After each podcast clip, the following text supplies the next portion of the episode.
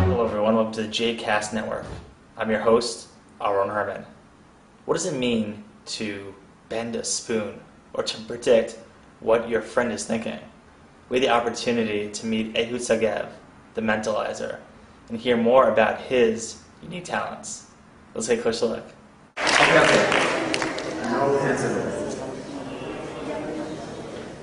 Now last up.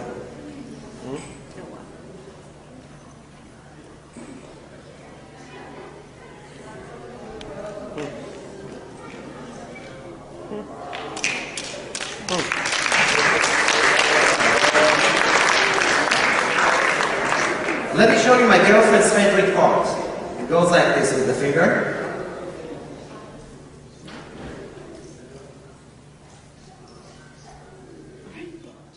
Close your hand on it and make sure it's facing up in a second. Understand why? Give me your left hand. Open it like this. Go like this with your fingers. Then you make this spoon go straight again. Now just do like this and watch this. Put it down here and you hold your fingers on top of my fingers here, and you'll see why. So I won't be able to move my fingers. You don't have to push it, just feel that I'm not moving my fingers. Are you ready, Ricky? Do you see your signature? Watch this. I'm moving my hand in a circular motion. You might feel some energies.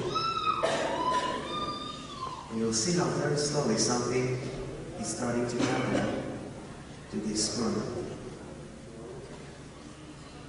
It's turning around. You can see it, right, Ricky? But are we moving our hands? Not at all, right? But you can actually see that this spoon is turning around, right? I want you to actually see. Guys, can you see that the top part of this spoon is actually spinning? Can you see it, guys?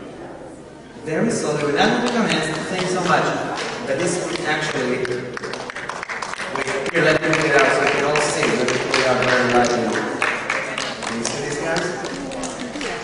Okay, it's hard to see. It's hard to see that. Thank you, guys. Is this your signature in the front? And is this Jay's signature in the back? And where is the back now? In the front, right? So this spoon just completed a full circle, ladies and gentlemen. So tell us a little bit about how you got into the business. Okay, so I actually got the book yesterday, and I was reading it really fast so I can learn all the tricks and secrets. I'm just kidding. I actually got into it when I was really young. I was a little boy. I was maybe 11 or 12 when I went to the library in my home village of Rosh Pina in the Upper Galilee in Israel.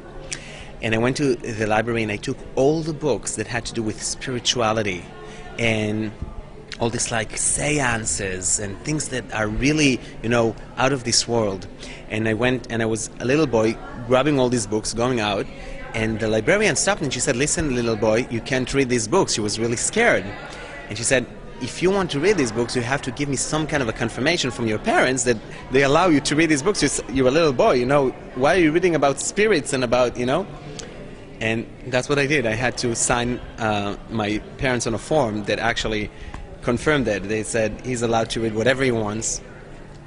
And then I started doing all these small shows and little kids' birthday parties, and I did all this weird and cool stuff. And it went on like a ball of snow, getting bigger and bigger. And soon enough, I moved to New York City, you know, started doing my off-Broadway show in Times Square. Then I started appearing on TV all over the world.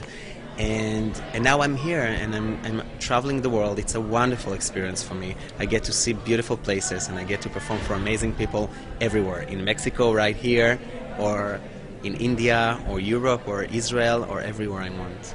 What's the hardest part of your job? Actually, it is the flying, because I fly a lot. So I carry my pillow with me, and that's the hardest part of it, because being on stage and working with the audience is an amazing experience, and that's the best part of the job. So the hardest part is getting to the show, because if I have a show today in India and a couple of days later in Mexico, that's a lot of flights to do. And then I have to fly to Macau in China, in Hong Kong, and from there through Turkey to go to Israel. It's crazy. And, you know, when you think of magic, I wouldn't consider this magic. It's more, I don't know, how do you describe it? You know what? It's the biggest question everybody asks, but what I call it is it's magic, but it's magic for the mind, because I won't make a handkerchief disappear, but I will make a thought disappear from your mind. And I would make people think that they see something when in fact they don't really see it, and I create all these virtual realities, and I make people be somewhere which is beyond impossible, you know? And, you know, what would you say to people who are looking to go into this business? I say, hey, welcome. We have tons of you guys out there, and we have a lot of great people, and that's how we get a lot of inspiration from new guys coming in and giving us new concepts, and donating to this field of mentalism and all this art. So you're very welcome, and you better start learning and studying and take all the books you can about everything and start building a show. And you were born in Tzfat, and how did Tzfat, or like people say, you know, that's where Kabbalah started, and how does it play into your life? It plays a lot, because I studied Kabbalah a lot. I studied Kabbalah in Israel, in Tzfat. I moved to New York. I studied it in Brooklyn, in Manhattan, and I put a lot of energies into learning all the stories and all the beautiful aspects of Kabbalah. And I tried to integrate that into my show.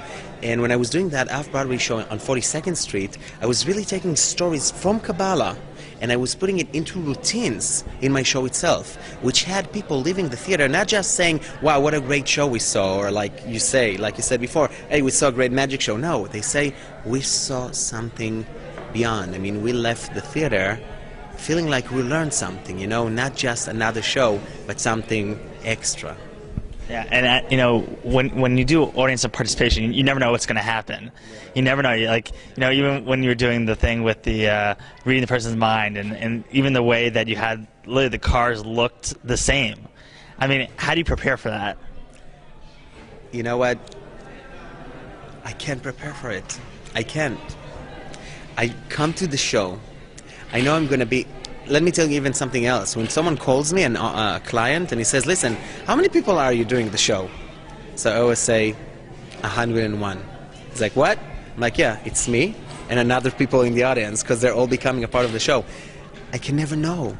It's always a big surprise for me even, because I come to the show and I know it's going to be a different show every night, because every night you have different people building different routines, building different stories, and I'm a part of it. And that's what makes it so much fun and not boring, because doing a 9-to-5 job would be boring. But for me to come doing a show that I never know how it's going to end, and as you've seen tonight, every night it ends with a different story. It's a lot of fun. As you can see, Ehud Segev is truly a remarkable man who has unique talents. This is Arnold Herman, and thank you for watching.